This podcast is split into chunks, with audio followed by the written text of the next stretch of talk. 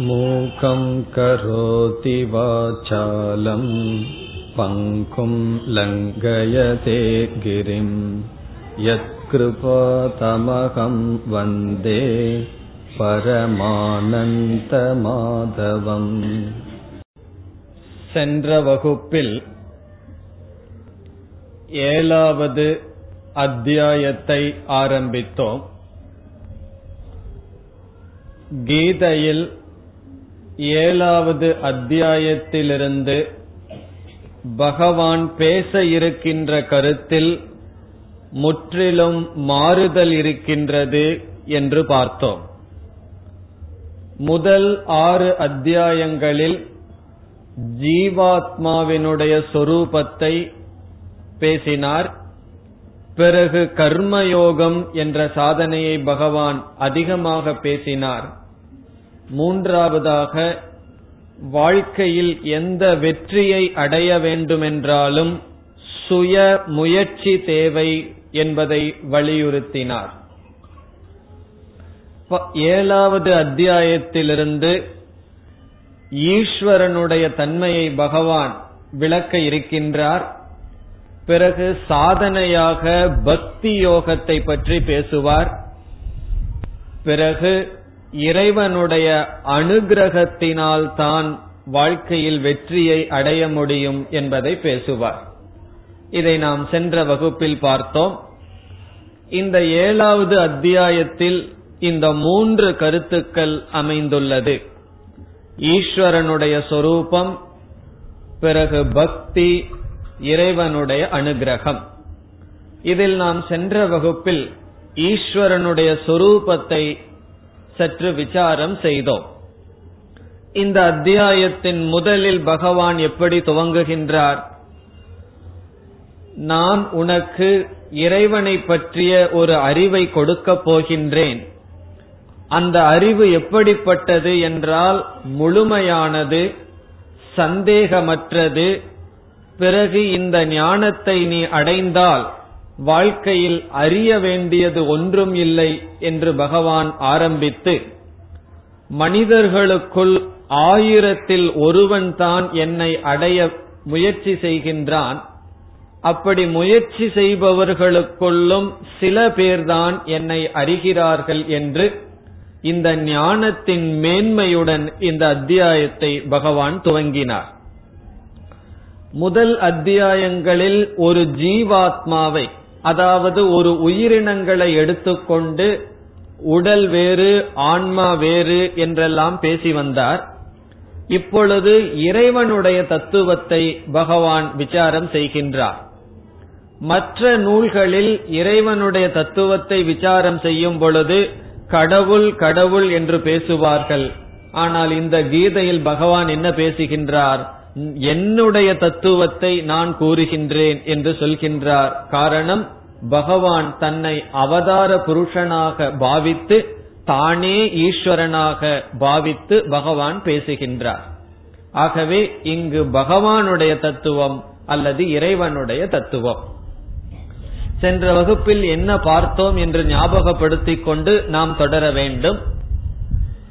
இறைவனை சாஸ்திரம் இந்த உலகத்துக்கு காரணம் என்று அறிமுகப்படுத்துகின்றது. இந்த பிரபஞ்சத்துக்கு காரணம் இறைவன் என்று அறிமுகப்படுத்திய பின் அடுத்த கேள்வி வருகின்றது இறைவன் இந்த உலகத்துக்கு எப்படிப்பட்ட காரணமாக இருக்கின்றார் என்ற கேள்வி வருகின்றது. நாம் பார்த்தோம் ஒரு பொருள் படைக்கப்பட வேண்டும் என்றால் இரண்டு காரணம் தேவை என்று பார்த்தோம். ஒன்று ஒரு பொருளை படைப்பதற்கான பொருள். இனி ஒன்று அறிவுடன் அதை படைப்பவன். நாம் உதாரணம் பார்த்தால் இது நமக்கு புரிந்துவிடும். பானை படைக்கப்பட வேண்டும் என்றால் களிமண் என்ற பொருள் தேவை. பிறகு அதை படைக்கின்ற குயவன் என்பவன் அறிவுபூர்வமான ஒருவன் தேவை. இந்த களிமண்ணுக்கு உபாதான காரணம் என்று பார்த்தோம். அதை களிமண்ணை பானையாக மாற்றுபவனுக்கு நிமித்த காரணம் என்று பார்த்தோம். இந்த உலகத்தில் உபாதான காரணம் ஜட பொருளாகவும் நிமித்த காரணம் மனிதர்களாகவும் இருப்பதை பார்க்கின்றோம். உபாதான காரணம் வேறு நிமித்த காரணம் வேறாக பார்க்கின்றோம். ஆனால் சிலந்தி பூச்சியானது தன்னுடைய வலையை செய்யும் பொழுது அந்த வலையினுடைய உபாதான காரணம் தன்னிடமிருந்தே வருகின்றது. பிறகு அந்த சிலந்தி பூச்சி தானே அதற்கு நிமித்த காரணமாகவும் இருக்கின்றது. அது எப்படியோ அப்படி பகவான் கூறுகின்றார் நானே இந்த பிரபஞ்சத்திற்கு உபாதான காரணமாக இருக்கின்றேன். நானே நிமித்த காரணமாக இருக்கின்றேன் என்று இறைவன் என்ன கூறுகின்றார்? நானே இந்த உலகத்தை படைத்தவனாக இருக்கின்றேன். அறிவு பூர்வமாக படைத்தவன் நான் தான் எங்கிருந்து பகவான் இந்த உலகை படைத்தார் என்றால் பகவான் கூறுகின்றார் என்னிடமிருந்தே நான் படைத்தேன் என்று பகவான் கூறுகின்றார். இவ்விதம் கூறியதற்கு பிறகு இதே கருத்து மேற்கொண்ட அத்தியாயங்களில் வர இருக்கின்றது. ஆகவே இந்த கருத்தை தான் நாம் மனதில் கொண்டு இதற்கு பிறகு வருகின்ற அத்தியாயங்களில் நாம் செல்ல முடியும். பிறகு பகவான் இனி ஒரு கருத்தை வலியுறுத்த இந்த அத்தியாயத்தில் ஆரம்பிக்கின்றார். மற்ற அத்தியாயங்களிலும் செய்வார். எதை பகவான் கூற விரும்புகிறார் என்றால் இறைவன் நிமித்த காரணமாக ஒரு அறிவு சொரூபமான காரணமாக சொர்க்கத்திலேயோ எங்கேயோ இருந்து கொண்டு இந்த உலகத்தை நடத்துகின்றார் என்று ஏற்றுக்கொள்வதில் நமக்கு ஒரு விதமான கஷ்டமும் இருக்காது. இறைவன் எங்கோ இருக்கின்றான் இருந்து கொண்டு நம்மை எல்லாம் ஆட்டி படைக்கின்றான் என்று ஏற்றுக்கொள்வதில் கஷ்டமில்லை. நாம் எப்பொழுது இந்த உலகத்தில் இருக்கின்றது எல்லாமே இறைவன் சொரூபம் என்று சொல்வோமோ அப்பொழுது அதை ஏற்றுக்கொள்வதில் கஷ்டம் வரும். நாம் குடிக்கிற நீர் நாம் பார்க்கின்ற இந்த பூமி காற்று நெருப்பு ஆகாசம் இவையெல்லாம் கடவுள் தானா என்ற சந்தேகம் நமக்கு வரும். ஆகவே பகவான் அந்த சந்தேகத்தை நீக்கி அல்லது நம்முடைய புத்தியை நம்முடைய உணர்வை இந்த பிரபஞ்சத்தை பார்க்கும் பொழுது பகவானை பார்க்க வேண்டும் என்ற உணர்வை கொண்டு வர பகவான் விரும்புகின்றார். இதுதான் கீதை அல்லது வேதாந்தம் படிக்க வருபவர்களிடம் மனதில் நடக்க வேண்டிய ஒரு முக்கியமான மாற்றம். நாம் ஞானம் அடைவதற்கு முன் பக்தி செலுத்தும் பொழுது அல்லது இறைவனை வழிபடும் பொழுது இந்த உலகம் வேறு கடவுள் வேறு என்று வைத்துக் கொள்வோம் இந்த உலகத்தில் மீது விருப்பு வெறுப்புகள் இருக்கலாம் இந்த உலகத்தை நாம் எப்படி வேண்டுமானாலும் பார்க்கலாம் நடத்தலாம். ஆனால் பக்தியுடன் பக்தனாக இருக்கலாம். நாம் ஞானத்திற்கு வந்ததற்கு பிறகு இந்த உலகத்தை வெறுத்து இந்த உலகத்தை துறந்து பகவானிடம் பக்தி செலுத்த முடியாது. காரணம் பகவான் இங்கு கூறுகின்றார் இந்த உலகத்தில் இருக்கின்ற அனைத்து வெளிப்பாடும் என்னுடையதுதான் நானே உபாதான காரணம் என்று கூறுகின்றார். இதைத்தான் பகவான் மேலும் மேலும் வலியுறுத்த இருக்கின்றார். அதை எப்படி ஆரம்பிக்கின்றார் என்றால் எட்டாவது ஸ்லோகத்திலிருந்து பனிரெண்டாவது ஸ்லோகம் வரை இந்த உலகத்தில் இருக்கின்ற எல்லா பொருள்களின் முக்கியமான அல்லது சில பொருள்களினுடைய தன்மையை எடுத்து அது நான் தான் அது நான் தான் என்று கூறுகின்றார். இவ்விதம் சில ஸ்லோகங்களில் கூறிய பகவான் பத்தாவது அத்தியாயம் முழுவதும் அப்படித்தான் செய்ய இருக்கின்றார் பகவான். இங்கு என்னென்ன கூறுகின்றார் என்று ஓர் இரு சொற்களை மட்டும் பார்ப்போம். முதலில் என்ன கூறுகின்றார்? ஒரு நீரினுடைய சுவையாக நான் இருக்கின்றேன் சூரிய சந்திரனுடைய ஒளியாக நான் இருக்கின்றேன் வேதத்தில் முக்கியமான அல்லது வேதத்தின் சாரமாக இருக்கும் ஓங்காரமாக நான் இருக்கின்றேன் மனிதர்களுடைய மனித தன்மையாக நான் இருக்கின்றேன் பூமியினுடைய வாசனையாக நான் இருக்கின்றேன் ஒவ்வொரு ஜீவராசிகளுக்கும் நானே விதையாக இருக்கின்றேன். ஒரு மனிதனிடம் ஒரு பலம் இருந்தால் அந்த பலமாக நான் இருக்கின்றேன். ஒரு மனிதனிடம் ஏதாவது புத்தி இருந்தால் அந்த புத்தியாக நான் இருக்கின்றேன். தர்மத்துக்கு முரண்படாத ஆசையாகவே நான் இருக்கின்றேன். என்றெல்லாம் பகவான் ஒளியின் ஒளியாகவும் ஒரு சக்தியினுடைய சக்தியாகவும் அறிவை உடையவர்களுடைய அறிவாகவும் நான் இருக்கின்றேன் என்றெல்லாம் பகவான் கூறுகின்றார். இவ்விதம் பகவான் கூறுவதற்கு காரணம் நம்முடைய கவனம் இந்த உலகத்தை பார்க்கும் பொழுது அனைத்தும் இறைவனுடைய மகிமை இறைவனுடைய பெருமை என்று புரிந்து கொள்ள வேண்டும் என்பதற்காக. இதற்கு ஒரு சொல் இருக்கின்றது விபூதி என்று சொல்லப்படும். விபூதி என்றால் பெருமை. நம்ம நெற்றியில வச்சிருக்கிற விபூதின்னு சொல்லுவோம். அதே அதே சொல்தான் அதை சமஸ்கிருதத்தில் விபூதி என்றால் பெருமை. பத்தாவது அத்தியாயமே விபூதி யோகம் என்று வர இருக்கின்றது. அதில் பகவான் இந்த உலகத்தில் என்னென்ன பெருமை என்னென்ன சக்திகள் இருக்குமோ அதையெல்லாம் தன்னுடையதாக பேச இருக்கின்றார். இவ்விதம் பகவான் கூறினார். பிறகு தன்னை அறிமுகப்படுத்தும் பொழுது இரண்டு சொல்லை பகவான் கையாண்டார். பரா பிரகிருதி அபரா பிரகிருதி என்ற சொல்லை பகவான் கையாண்டார். நான் இந்த உலகத்துக்கு எப்படி காரணம் என்றால் என்னுடைய மேலான வெளிப்பாடு என்னுடைய கீழான வெளிப்பாடு என்று பகவான் கூறினார்.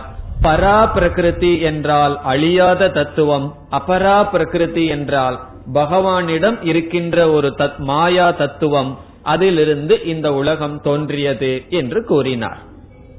ஆகவே முகவுரைக்கு பிறகு நான்காவது ஸ்லோகத்திலிருந்து பனிரெண்டாவது ஸ்லோகம் வரை பகவான் ஈஸ்வர தத்துவத்தை பேசினார். அதற்கு அடுத்தது என்ன பேச இருக்கின்றார் என்றால் வாழ்க்கையில் எந்த ஒரு வெற்றியை அடைய வேண்டும் என்றாலும் இறைவனுடைய அனுகிரகம் தேவை என்று பேச இருக்கின்றார். பிறகு பக்தியை பற்றி பகவான் அதை தொடர்ந்து பேசுவார். அதற்கு பிறகு இருபத்தி நான்காவது ஸ்லோகம் இருபத்தி ஐந்து இருபத்தி ஆறு. இந்த மூன்று ஸ்லோகங்களில் மீண்டும் பகவான் இறைவனுடைய தத்துவத்தை பேசுகின்றார். ஆகவே இந்த அத்தியாயம் எப்படி செல்கிறது என்றால் முகவுரையை தொடர்ந்து இறைவனுடைய தத்துவத்தை பேசினார். பிறகு இறைவனுடைய அனுகிரகத்தை பேசுவார் பிறகு பக்தியை பற்றியும் பக்தர்களை பற்றியும் பேசுவார். பிறகு மீண்டும் பகவான் இறைவனுடைய தன்மைக்கு வருகின்றார். நாம் என்ன செய்வோம் இப்பொழுது? அந்த இருபத்தி நான்கு இருபத்தி ஐந்து இருபத்தி ஆறு அந்த மூன்று ஸ்லோகங்களை பார்த்தால் இறைவனுடைய சொரூபம் என்ற தலைப்பில் நாம் புரிந்து கொள்ள வேண்டிய கருத்தை புரிந்து கொள்வோம். அதற்கு பிறகு பகவான் பேசுகின்ற இறைவனுடைய அனுகிரகம் பக்தி என்றால் என்ன? பகவான் பக்தர்களை எல்லாம் பிரிப்பார். நம்ம எல்லாம் பகவானுடைய பக்தர்கள் சொல்லிட்டு இருக்கோம். பகவானே பிரிச்சு வச்சிருக்கார். என்னுடைய பக்தர்களை நான் நாளா பிரிச்சு வச்சிருக்கேன்னு சொல்லி சொல்லுவார். அந்த பக்தி என்றால் என்ன? பகவான் எதனுடைய அடிப்படையில நம்மளை எல்லாம் பிரிச்சு வச்சிருக்கார்? இப்ப நம்ம கோயில்ல வந்து வழிபடும் பொழுது பகவானுக்கு ஒண்ணுமே தெரியாதுன்னு நினைச்சிட்டு இருக்கோம். கீதையில சொல்லியிருக்கார் ஒவ்வொரு ஆளும் கோயில்ல வரும்போது நான் பிரிச்சு பார்த்துட்டு இருக்கேன் இவன் இந்த ரகத்தை சார்ந்தவன் என்று. அதையெல்லாம் பிறகு பார்ப்போம். ஆகவே இப்பொழுது மீண்டும் நாம் ஈஸ்வரனுடைய விசாரத்திற்கு செல்கின்றோம். காரணம் என்ன? இந்த தலைப்பு முடிவடையும் அதற்கு பிறகு வேறு கருத்து வர இருக்கின்றது. நாம் பார்த்தோம் இறைவன் பரா பிரகிருதி அபரா பிரகிருதி என்ற இரண்டு தன்மையுடன் சேர்ந்தவர் என்று பார்த்தோம். பிறகு இந்த உலகத்தை படைக்க வேண்டுமென்றால் இறைவன் காரணமானவர் என்றும் நிமித்த காரணமும் இறைவன் உபாதான காரணமும் இறைவன் என்று பார்த்தோம். இந்த நிமித்த காரணம் உபாதான காரணம்னு நான் வேண்டுமென்றே மீண்டும் மீண்டும் சொல்வதற்கு காரணம் அந்த இரண்டு சொல் மனதில் பதிந்திருக்க வேண்டும். நிமித்த காரணம் என்றால் உதாரணத்தை வச்சு ஞாபகம் வைத்துக் கொள்ள வேண்டும். பானையை செய்பவன் உபாதான காரணம் என்றால் களிமண். இந்த உபாதான காரணத்துக்கு இனியொரு லட்சணமும் பார்த்தோம். எது தோற்றத்துக்கும் ஸ்திதிக்கும் பிரளயத்திற்கும் காரணமோ அது உபாதான காரணம். எது அறிவு பூர்வமாக ஒன்று தோன்றுவதற்கு காரணமோ அது நிமித்த காரணம் என்று பார்த்தோம். இப்பொழுது மீண்டும் அந்த ஈஸ்வரனுடைய தத்துவத்தை அல்லது ஈஸ்வரன் என்ற சொல்லை எடுத்து விசாரம் செய்ய இருக்கின்றோம். நாம் சாதாரணமாக ஈஸ்வரன் என்ற சொல்லுக்கு சில சமயங்களில் சிவபெருமான் என்ற அர்த்தத்தை நாம் கொடுப்போம். இப்ப பெருமாள் கோயிலுக்கு நான் போறேன்னு சொன்னா விஷ்ணு கோயிலுக்கு போறேன்னு அர்த்தம். ஈஸ்வரன் கோயிலுக்கு போறேன்னு சொன்னா சிவபெருமான் கோயிலுக்கு போறேன்னு அர்த்தம். ஆனால் இந்த இடத்தில் ஈஸ்வரன் என்று சொன்னால் சிவபெருமானையோ விஷ்ணுவையோ பிரம்மாவையோ குறிக்காது. ஈஸ்வரன் என்றால் ஒரு தத்துவம். இந்த அகில பிரபஞ்சத்திற்கும் காரணமாக இருக்கின்ற தத்துவத்திற்கு ஈஸ்வரன் ஆள்பவன் என்று பெயர். ஆகவே அந்த அர்த்தத்துல எடுத்துட்டோம் அப்படின்னா விஷ்ணுவும் ஈஸ்வரன் தான் சிவபெருமானும் ஈஸ்வரன் தான் பிரம்மாவும் ஈஸ்வரன் தான். இப்பொழுது அந்த ஈஸ்வரன்கிற வார்த்தையை எடுத்துட்டு சற்று விசாரம் செய்ய வேண்டும். ஈஸ்வரன் என்ற சொல்லில் இரண்டு தத்துவங்கள் சேர்ந்து இருக்கின்றது. அந்த நிமித்த காரணம் என்று சொல்லும் பொழுது அது அறிவு பூர்வமானது என்று நாம் பார்த்தோம். காரணம் ஒன்றை ஒருவன் உற்பத்தி செய்ய வேண்டும் என்றால் அவன் அறிவு சொரூபமாக இருக்க முடியும் இருக்க வேண்டுமா அல்லது ஜடமாக இருக்க வேண்டுமா என்றால் அறிவு பூர்வமாக இருப்பவன் தான் ஜடமான ஒரு பொருளை எடுத்து அதை ஏதாவது செய்வான். ஆகவே அந்த நிமித்த காரணத்தினுடைய தன்மையை எடுத்துக்கொண்டால் அந்த ஈஸ்வரனிடம் ஒரு தத்துவம் இருக்கின்றது. அதை சாஸ்திரம் பிரம்ம என்று அழைக்கின்றது. இப்ப சாஸ்திரமானது ஈஸ்வரனிடம் ஒரு தத்துவம் இருக்கின்றது. அந்த தத்துவத்தை பிரம்ம என்று கூறுகிறது. இந்த இடத்திலையும் பிரம்மா என்று நாம் சொல்வோம். நான்கு முகத்தை உடைய சிருஷ்டிக்கு காரணமான அந்த பிரம்மாவை சொல்லவில்லை. பிரம்ம என்பது ஒரு தத்துவம். அத பிரம்மா என்று சொன்னால் அந்த மும்மூர்த்திகளில் ஒருவர் இங்கு பிரம்ம என்று சொன்னால் ஒரு தத்துவம்.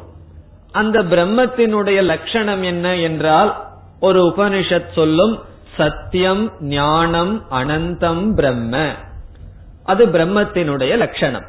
சத்தியம் என்றால் எப்பொழுதும் இருப்பது ஞானம் என்றால் அறிவு சொரூபம் அனந்தம் என்றால் பூர்ணமானது ஆனந்த சொரூபம்.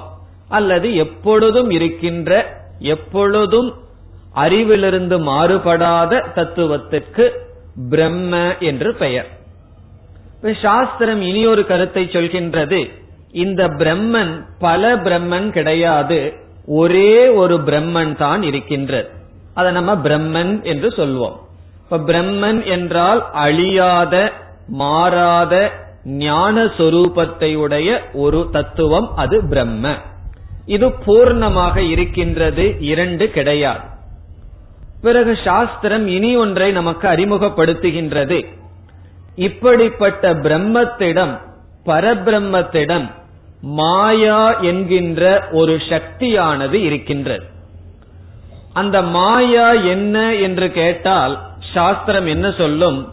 அது இதுதான் என்று வாயில் விளக்க முடியாத தன்மையுடைய மாயா என்ற ஒரு சக்தி இருக்கின்றது. அது எங்கு இருக்கின்றது எப்படி இருக்கின்றது என்று கேட்டால் சாஸ்திரம் கூறுகின்றது அந்த பிரம்மத்தை சார்ந்து இருக்கின்றது மாயா என்கின்ற ஒரு தத்துவம். இதை நம்ம புரிந்து கொள்வதற்காக நாம் இருக்கின்றோம் நம்முடைய நிழல் இருக்கின்றது அந்த நிழல் நம்மை சார்ந்து இருக்கின்றதா அல்லது நம்மை சாராமல் இருக்கின்றதா என்றால் தெளிவாக தெரியும் என்னை சார்ந்து என்னுடைய நிழல் இருக்கின்றது. அதே போல நம்முடைய உடல பிரம்மன் என்று கொண்டால் அந்த நிழல் மாயா. இரண்டாவது தத்துவம் அறிமுகப்படுத்தப்படுகின்றது சாஸ்திரத்தினால். முதல்ல இந்த உலகமெல்லாம் வந்ததாக நம்ம நினைக்க வேண்டாம். இருக்கிறது ஒரே ஒரு தத்துவம் அதற்கு பிரம்ம என்று பெயர். அது அழியாதது சத்தியம். சத்தியம் என்றால் எப்பொழுதும் இருப்பது. உண்மையிலேயே எப்பொழுதும் இருப்பதுன்னு கூட சொல்ல முடியாது. காரணம் எப்பொழுதும் இருப்பது என்றால் அது காலத்திற்கு பிறகு வரும். இது காலத்திற்கும் அப்பாற்பட்டது. காலத்தினுடைய படைப்புக்கும் அப்பாற்பட்டது. ஆகவே நாம் புரிந்து கொள்வதற்காக சத்தியம் என்றால் மாறாமல் எப்பொழுதும் இருப்பது. எதனிடமிருந்தும் பிறந்தது அல்ல பூர்ணமாக இருப்பது அதே சமயத்தில் ஞான சொரூபமாக இருக்கின்ற தத்துவம். இப்படிப்பட்ட பிரம்மத்திடம் மாயா என்கின்ற இனி ஒரு தத்துவமும் இருக்கின்றது. அது பிரம்மத்தினுடைய சக்தியாக இருக்கின்றது. பிரம்மத்திற்கு அலங்காரமாக மாயை என்ற தத்துவம் இருக்கின்றது. இந்த மாயை என்ற தத்துவமும் பிரம்மன் என்கின்ற தத்துவத்தை சேர்த்து பார்த்தால் வருகின்ற தத்துவத்திற்கு ஈஸ்வரன் என்று பெயர். இப்ப ஈஸ்வரனுக்கு என்ன நம்ம லட்சணம்? பிரம்மன் கூட்டல் மாயா சமம் ஈஸ்வரன். இந்த பிரம்மன் மாயையில் வெளிப்படும் பொழுது வருகின்ற தத்துவத்திற்கு தான் ஈஸ்வரன் என்று பெயர். இப்பொழுது இந்த பிரம்மத்துக்கும் மாயைக்கும் உள்ள ஒற்றுமை வேற்றுமை நாம் பார்க்க வேண்டும். இந்த பிரம்மத்திற்கும் மாயைக்கும் என்னென்ன ஒற்றுமை இருக்கின்றது என்னென்ன வேற்றுமை இருக்கின்றது? ஒற்றுமை எல்லாம் அதிகமா கிடையாது. ஒரே ஒரு ஒற்றுமை தான் இருக்கின்றது.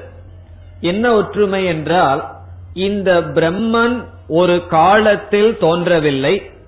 அதே போல மாயையும் ஒரு காலத்தில் தோன்றவில்லை.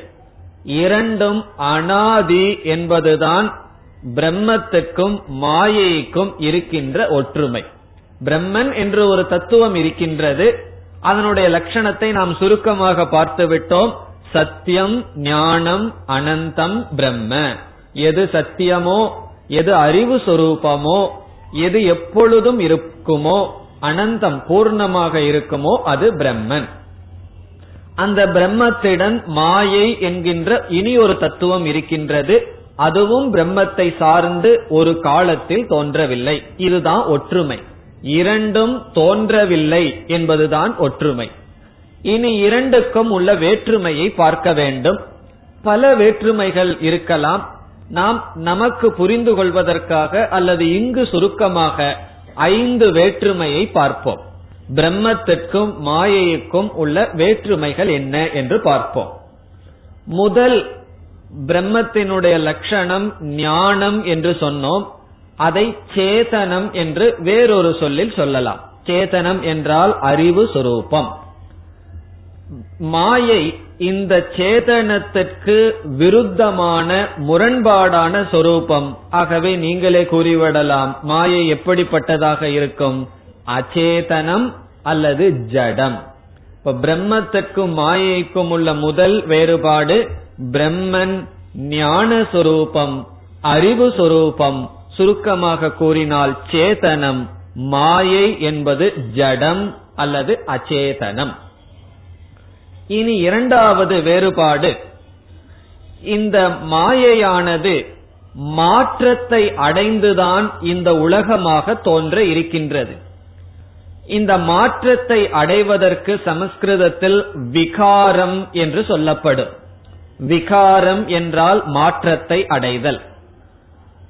பிரம்மன் எந்த விதமான மாற்றத்தையும் அடையாத காரணத்தினால் மாயை மாற்றம் அடையும் பொழுது அதற்கு ஆதாரமாக மட்டும் இருப்பதனால் பிரம்மத்தை நிர்விகாரம் என்று சொல்லப்படுகிறது. நிர்விகாரம் என்றால் மாற்றம் அற்றது விகாரம் அற்றது. விகாரம் என்றால் மாற்றம். ஆகவே பிரம்மன் நிர்விகாரம் என்றால் மாயையை நாம் என்ன சொல்லலாம்? விகாரம் என்று சொல்லலாம். அல்லது விகாரத்துடன் கூடியது சவிகாரம் என்று சொல்லலாம். ஆகவே இரண்டாவது வேற்றுமை பிரம்மன் நிர்விகாரம் மாயை சவிகாரம். சவிகாரம் என்றால் மாற்றத்திற்கு உட்பட்டது. முதல் வேற்றுமை சேதனம் ஜடம் அல்லது அச்சேதனம். அறிவு சொரூபம் பிரம்ம அந்த பிரம்மனிடம் இருக்கின்ற மாயை ஜடஸ்வரூபம். பிரம்மன் விகாரமற்றது மாயை விகாரத்துடன் கூடியது. மூன்றாவது இந்த பிரம்மன் சுதந்திரமாக இருப்பது தானாக இருப்பது மாயை பிரம்மத்தை சார்ந்து இருப்பது. சார்ந்து இருப்பதற்கு ஆசிரிதம் என்று சமஸ்கிருதத்தில் சொல்லப்படும். சுதந்திரமாக இருப்பதற்கு அனாஸ்ருதம் என்று சொல்லப்படும். அனாஸ்ருதம் என்றால் எதையும் சாராமல் இருத்தல் சுதந்திரமாக இருத்தல். ஆஸ்ருதம் என்றால் ஒன்றை சார்ந்து இருப்பதற்கு ஆஸ்ருதம் என்று பெயர். இப்பொழுது நாம் அமர்ந்திருக்கின்றோம் என்றால் நாம் எப்படி அமர்ந்துள்ளோம்? இந்த பூமியை சார்ந்து அமர்ந்துள்ளோம். ஆகவே பூமியை சார்ந்து நாம் அமர்ந்துள்ளோம். அதே போல மாயையானது பிரம்மத்தை சார்ந்து இருக்கின்றது. நம்முடைய நிழல் எப்படி நம்மை சார்ந்து இருக்குமோ அதுபோல பிரம்மத்தை சார்ந்து இருப்பது மாயை சாராமல் சுதந்திரமாக இருப்பது பிரம்மன். இனி நான்காவது பிரம்மத்திடம் எந்த விதமான குணங்கள் கிடையாது. நல்ல குணமும் கிடையாது கெட்ட குணமும் கிடையாது அல்லது சத்துவம் ரஜஸ் தமஸ் என்றெல்லாம் குணங்கள் நாம் பார்க்க இருக்கின்றோம் சாஸ்திரத்தில் பேசப்படுகிறது. சத்துவ குணம் என்றால் அறிவு சம்பந்தமானது ரஜோ குணம் என்றால் செயல் சம்பந்தமானது தமோ குணம் என்றால் ஜட ரூபமானது. இப்படிப்பட்ட மூன்று குணங்கள் மாயையை சார்ந்தது பிரம்மனை சார்ந்தது அல்ல. ஆகவே பிரம்மம் எந்த விதமான குணமும் அற்றதனால் நிர்குணம் என்று சொல்லப்படும். மாயையை என்ன சொல்லலாம்? சத்துவ ரஜ தமோ குணாத்மிகா. சத்துவம் ரஜஸ் தமஸ் என்கின்ற மூன்று குணங்களை உடையது மாயை. பிரம்மன் இந்த எந்த குணமும் அற்றது. ஆகவே நிர்குணம். சுருக்கமா சொன்னா சகுணம் என்று சொல்லலாம். சகுணம் என்றால் குணத்துடன் கூடியது. சந்தேகம் வந்தா அது என்ன குணம்னு சொன்னா அதற்கு விளக்கம் சத்துவ ரஜஸ் தமஸ் என்கின்ற மூன்று குணத்தை மூன்று குணத்துடன் கூடியது மாயை. இனி இறுதியாக ஐந்தாவதாக பிரம்மன் சத்தியம் மாயா மித்யா. இதனுடைய பொருள் பிரம்ம சத்தியம் என்றால் அது எப்பொழுதுமே இருப்பது மாயை மித்தியா என்றால் வெறும் தோற்றம் அளவில் அது இருக்கும் உண்மையில் அதற்கு இருப்பு என்பது கிடையாது. இந்த சத்தியம் மித்தியாவை பற்றி நாம் ஒன்பதாவது அத்தியாயத்தில் அதிக விளக்கமாக பார்ப்போம். ஏன்னா ஒரே அத்தியாயத்தில் அதிகமாக நாம் தத்துவத்தை கிரகிக்க முடியாது. கொஞ்சம் கொஞ்சமாகத்தான் செல்ல வேண்டும். ஆகவே சத்தியம் மித்தியாவை நாம் அந்த ஒரு விசாரத்தை பிறகு செய்வோம் ஒன்பதாவது அத்தியாயத்தில். இப்பொழுது ஐந்து விதமான வேற்றுமை நாம் பார்த்துள்ளோம். எதற்கு? பிரம்மத்திற்கும் மாயைக்கும். ஒற்றுமை இந்த இரண்டும் தோற்றமற்றது. எப்பொழுதும் பிரம்மன் இருக்கின்றது மாயை எப்பொழுது வந்தது என்று சொல்ல முடியாது. இப்படிப்பட்ட மாயையும் பிரம்மனும் சேரும் பொழுது ஈஸ்வரன் என்ற தத்துவம் வெளிப்படுகிறது. இதில் பிரம்மன் சேதனம் மாயை ஜடம். நாம் பார்த்த முதல் கருத்து. இரண்டாவது பிரம்மன் நிர்விகாரம் விகாரமற்றது. மாயை விகாரத்துடன் மாற்றத்துடன் கூடியது. மூன்றாவது பிரம்மன் சுதந்திரமாக இருப்பது அனாசிரிதம் மாயை பிரம்மத்தை சார்ந்து இருப்பது.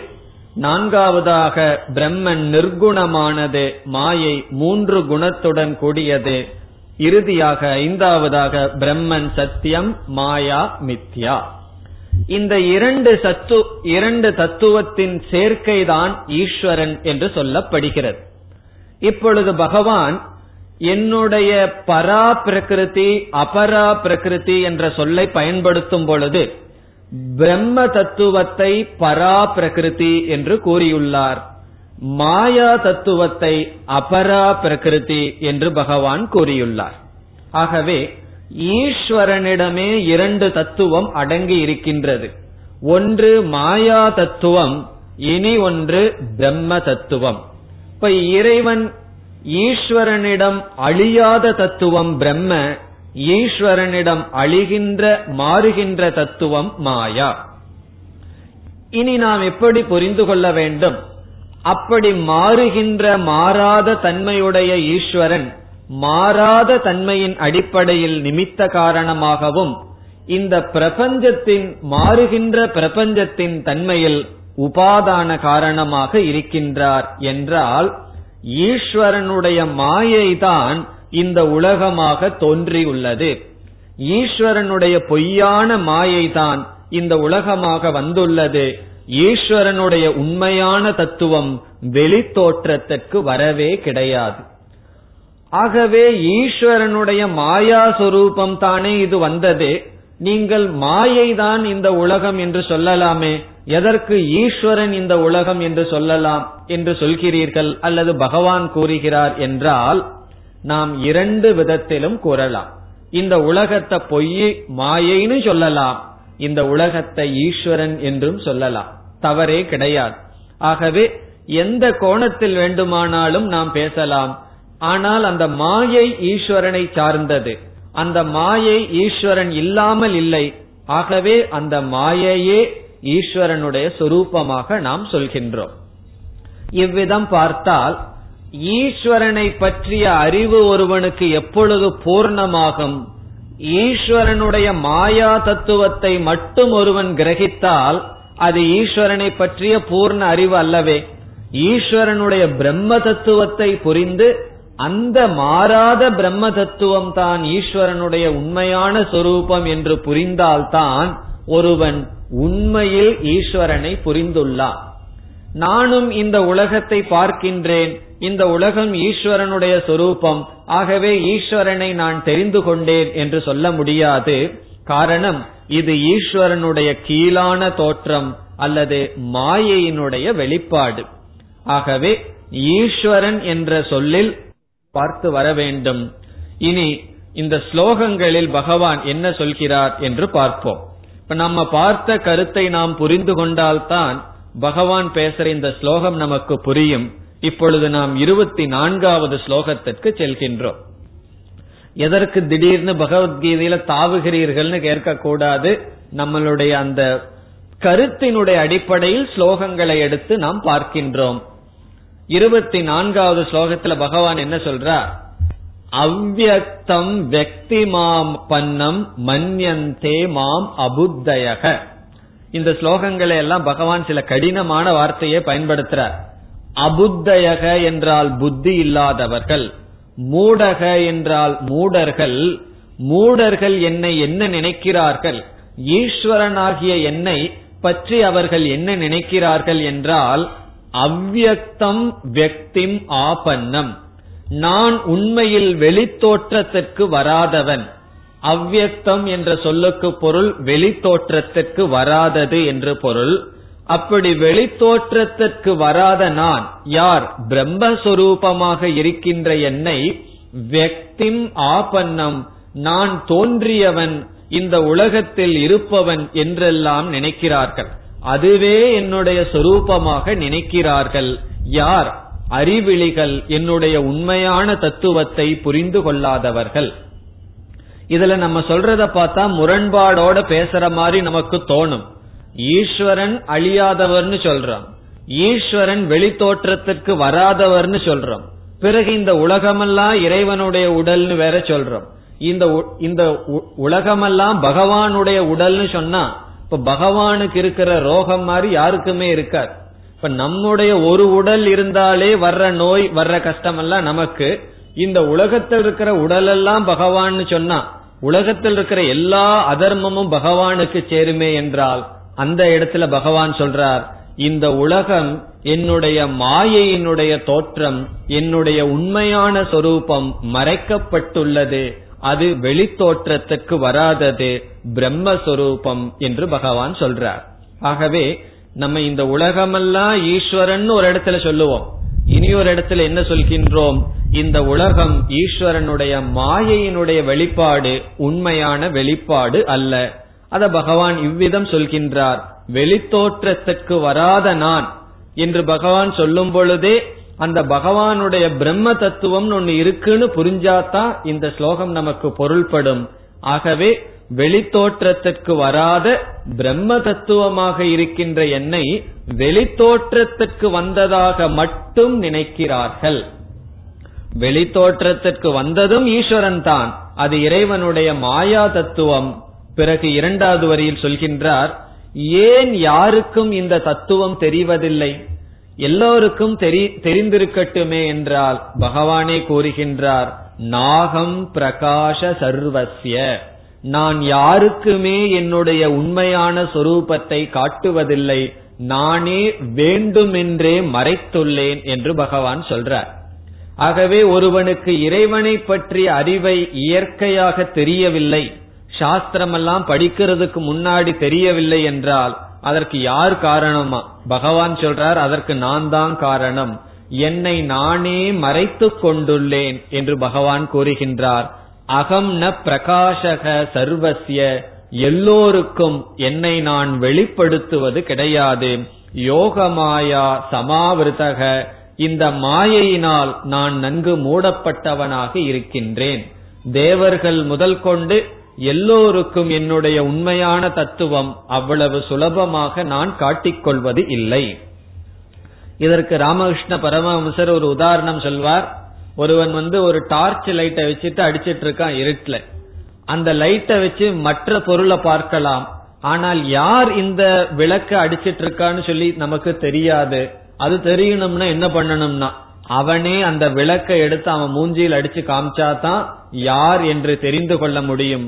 இப்ப இறைவனுடைய அனுகிரகத்துல உலகத்தை பார்த்துட்டு இருக்கோம் இறைவனையே பார்க்கணும்னா என்ன பண்ணணும்னா பகவான் தன்னையே வெளிப்படுத்த வேண்டும். எப்படி வெளிப்படுத்துவார்னா அதைத்தான் செஞ்சிருக்காரு பகவத்கீதையில. இந்த கீதை போன்ற நூல்கள்ல பகவானுடைய குறிக்கோள் என்ன? தன்னுடைய உண்மையான தன்மையை வெளிக்காட்டுவதுதான். அதனாலதான் பகவான் ஒன்பதாவது அத்தியாயத்துல சொல்ல போறார் இந்த ஞானம் இருக்கே ராஜ வித்யா ராஜகுஹ்யம். எல்லா ஞானத்தை விட உயர்ந்த ஞானம் இது ஒரு பெரிய ரகசியம் என்றே பகவான் கூறுவார். பிறகு மாயையோடு அந்த பிரம்ம தத்துவம் சேர்ந்து விட்டால் அந்த பிரம்ம தத்துவத்துக்கு ஏதாவது குறை வந்து விடுமா என்ற கேள்வி வரும்.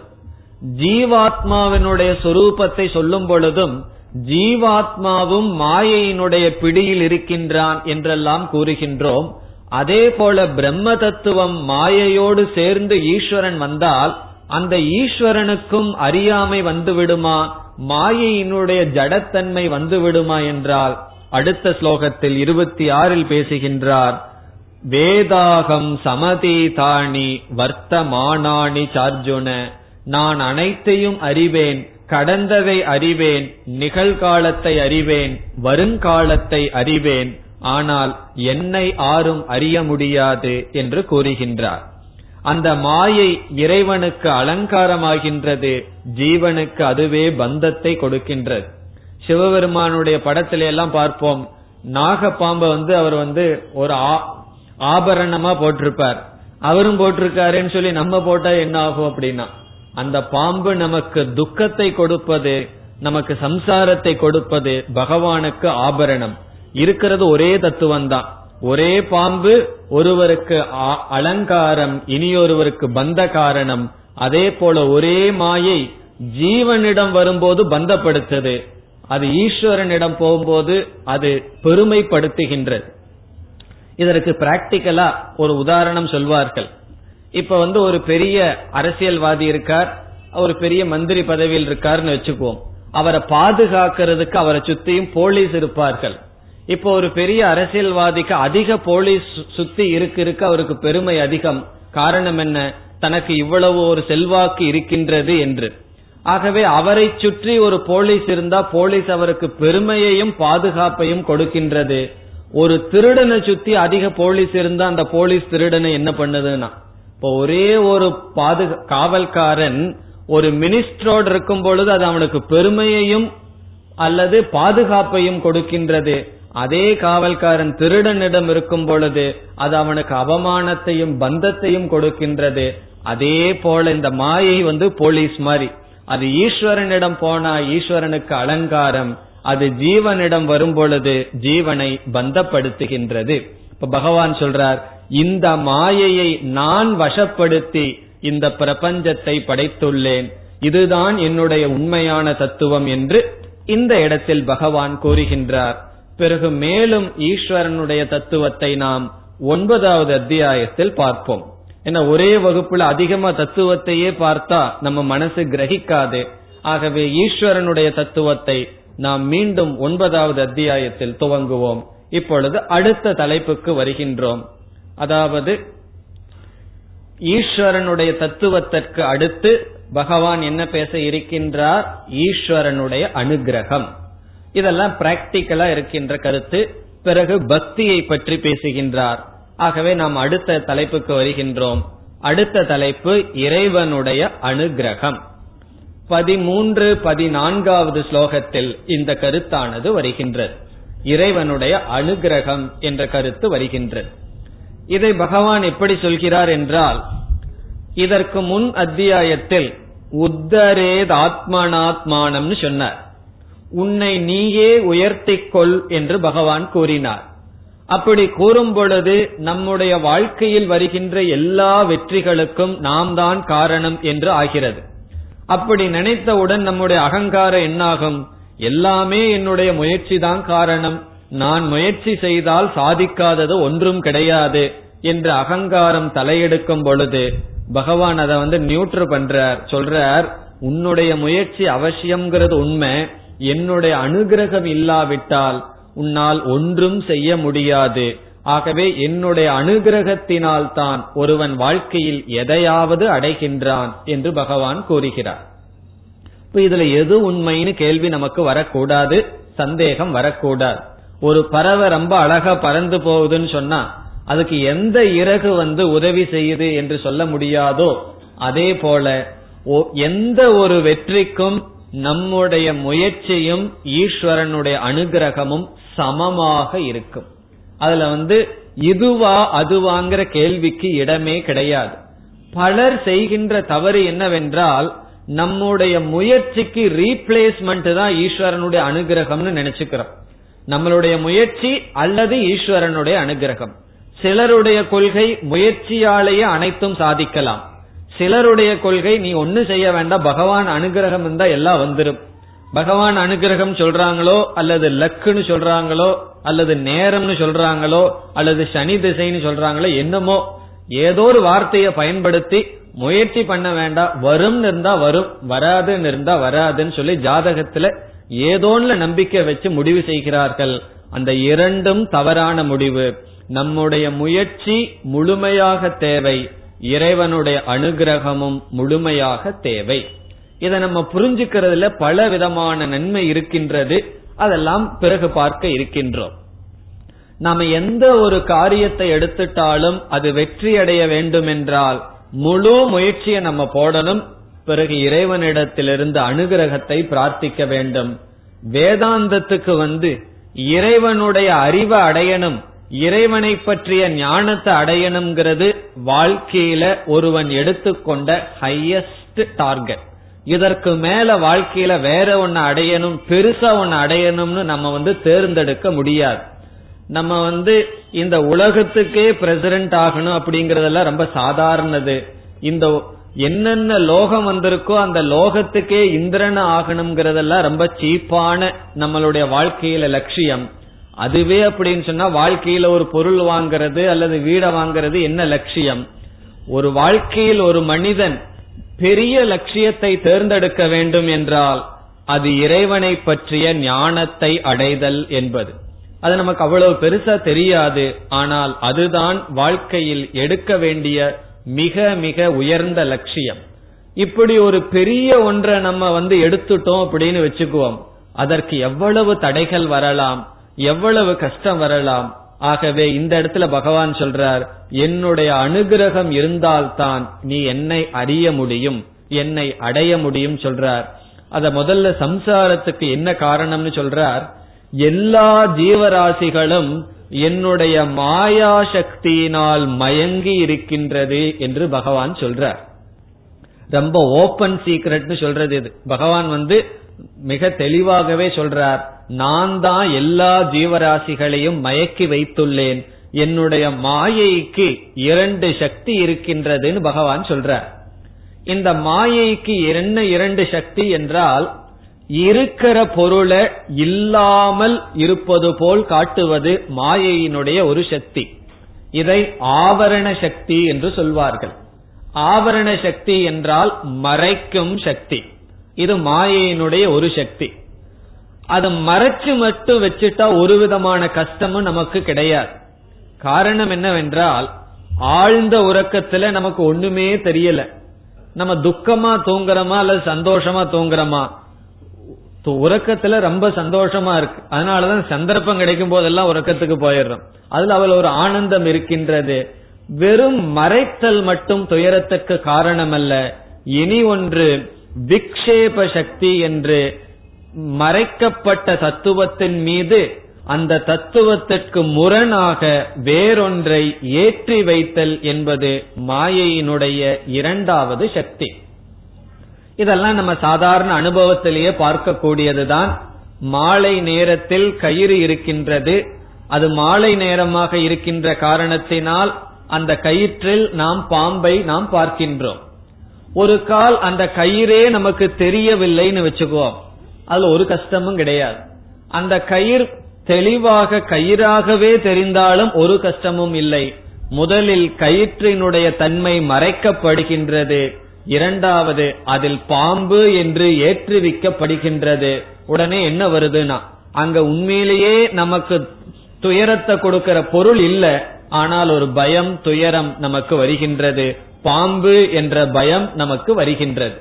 அந்த பாம்புக்கு விக்ஷேப சக்தி என்று பெயர். அந்த கயிறு மறைக்கப்படுவதற்கு ஆவரண சக்தி என்று பெயர். இப்ப பகவான் சொல்றார் என்னுடைய மாயை என்ன செய்யுதுன்னா எல்லா ஜீவராசிகளிடம் என்னுடைய தன்மையை மறைக்கின்றது. என்னுடைய தன்மைன்னு சொல்லலாம். அதாவது பகவான் சொல்லலாம். அல்லது ஒவ்வொரு ஆத் ஜீவராசியினுடைய உண்மையான தன்மை மறைக்கப்படுகிறது.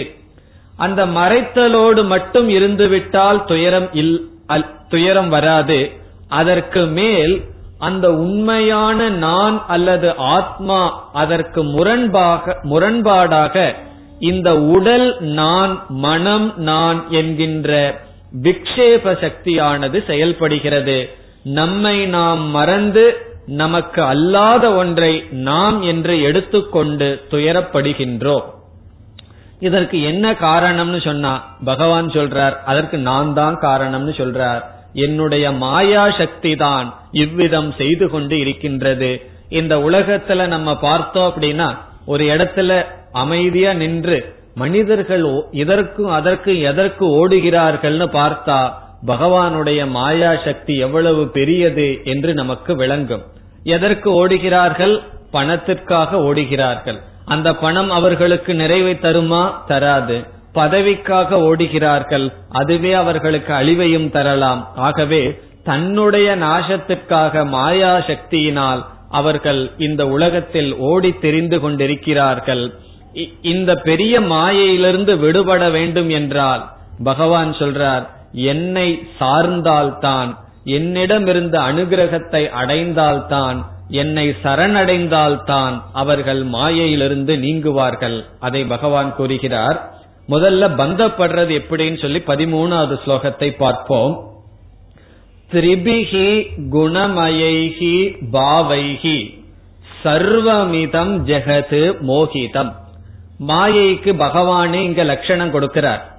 திரிபிகி குணமயைகி. மூன்று குணத்தை உடைய மாயையினால் சர்வம் ஜெகத் எல்லா உலகமும். இந்த இடத்துல ஜெகத்ன்னு சொன்ன ஜீவராசிகள். ஜெகத்தில் இருக்கின்ற ஜீவராசிகள் மோகிதம் மோகத்திற்குள் உட்பட்டு விட்டதுன்னு சொல்லி பகவான் சொல்றார்.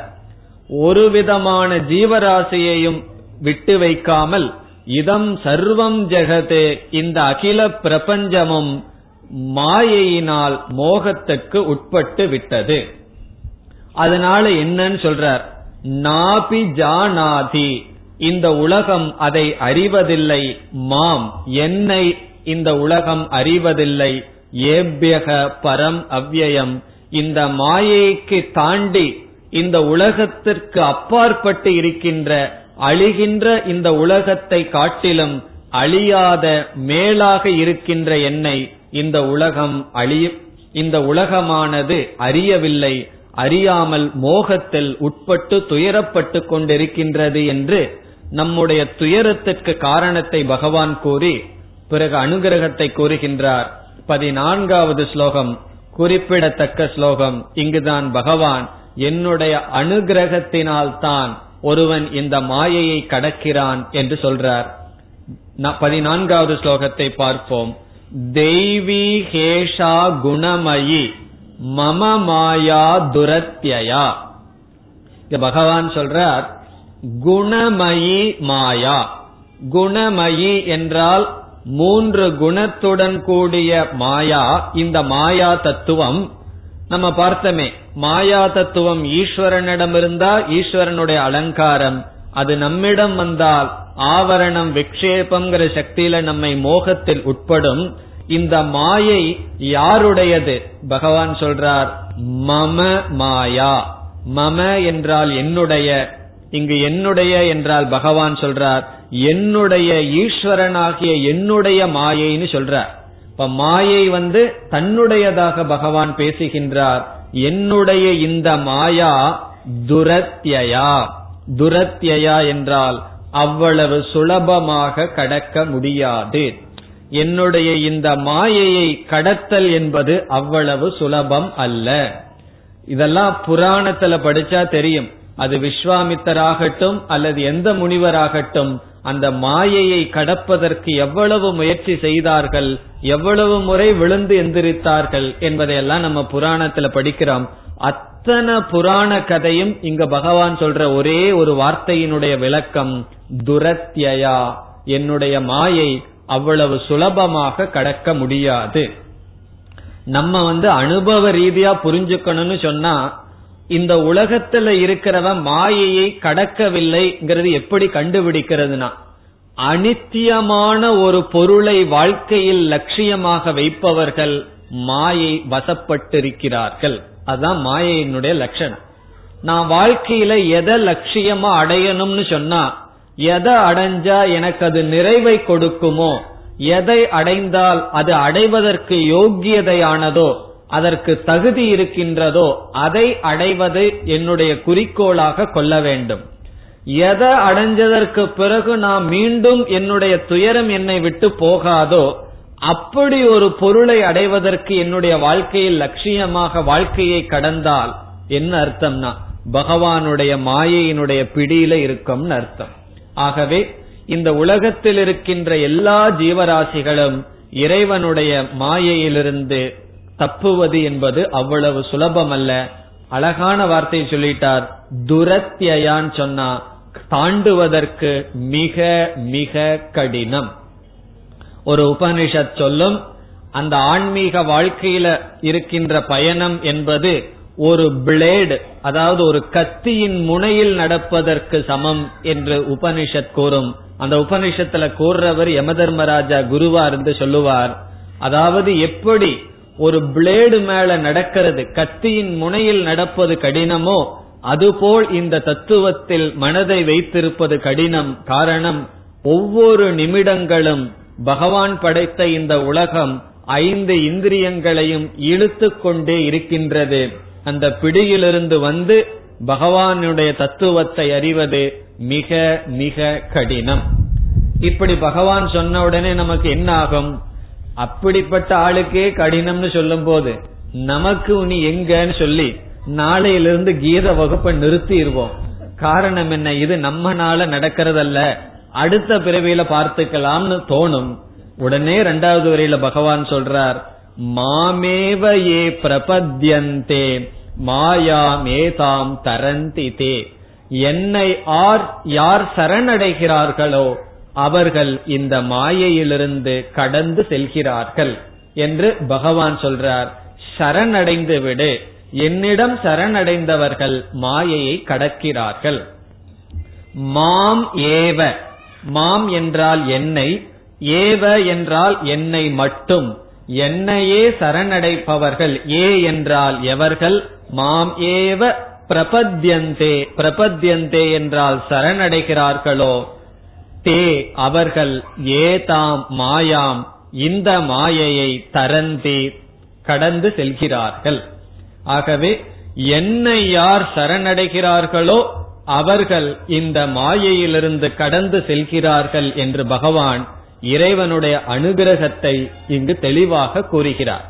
இப்ப ஆறாவது அத்தியாயத்தில் எப்படி ஒருவனுடைய சுய முயற்சியை பகவான் சொன்னாரோ அதே போல இங்கு பகவான் இறைவனுடைய அனுகிரகத்தை சமமாக தேவை என்று பகவான் கூறுகிறார். இனி அடுத்த கேள்வி பகவானிடம் சரணடைதல் என்றால் என்ன? பகவான் சொல்லிட்டார் என்னிடம் சரணடைந்தால் நான் மாயையிலிருந்து விடுவிக்கிறேன்னு சொல்லிட்டார். இது எப்படின்னு சொன்னா ஒருவன் ஒரு வீட்டுல ஒரு பெரிய பணக்காரன் இருக்கான் அவன் பணக்காரனுக்கு கீழே ஒரு குமாஸ்தா வேலை செஞ்சிட்டு இருக்கார். அவர் நமக்கு ரொம்ப தொந்தரவு கொடுக்கிறாருன்னு வச்சுக்குவோம். அவர் நம்ம விட ஸ்ட்ராங்கா இருக்கார். நம்ம என்ன பண்ணணும்னா உன்னுடைய முதலாளி கிட்ட சொல்லிட்டு பாத்துக்கிறேன்னு சொல்லி அந்த முதலாளி கிட்ட போய் சரணடைஞ்சோம்னு வச்சுக்கோ அவர் ஒரு வார்த்தை சொன்னா அந்த குமாஸ்தா என்ன பண்ணுவான்? பேசாம இருந்துருவான். அவனுக்கு ஒரு சக்தியும் கிடையாது. அப்ப நமக்கு யாரு கஷ்டத்தை கொடுக்கறாங்களோ அந்த கஷ்டத்தை கொடுக்கறவங்களுக்கு எங்கிருந்து சக்தி வருதுன்னு பார்க்கணும். அந்த சக்தியினிடம் போய் நம்ம சரணடைஞ்சிட்டோம்னு வச்சுக்கோ பிறகு அவங்களுக்கு ஒரு விதமான கஷ்டத்தை யாரும் கொடுக்க முடியாது.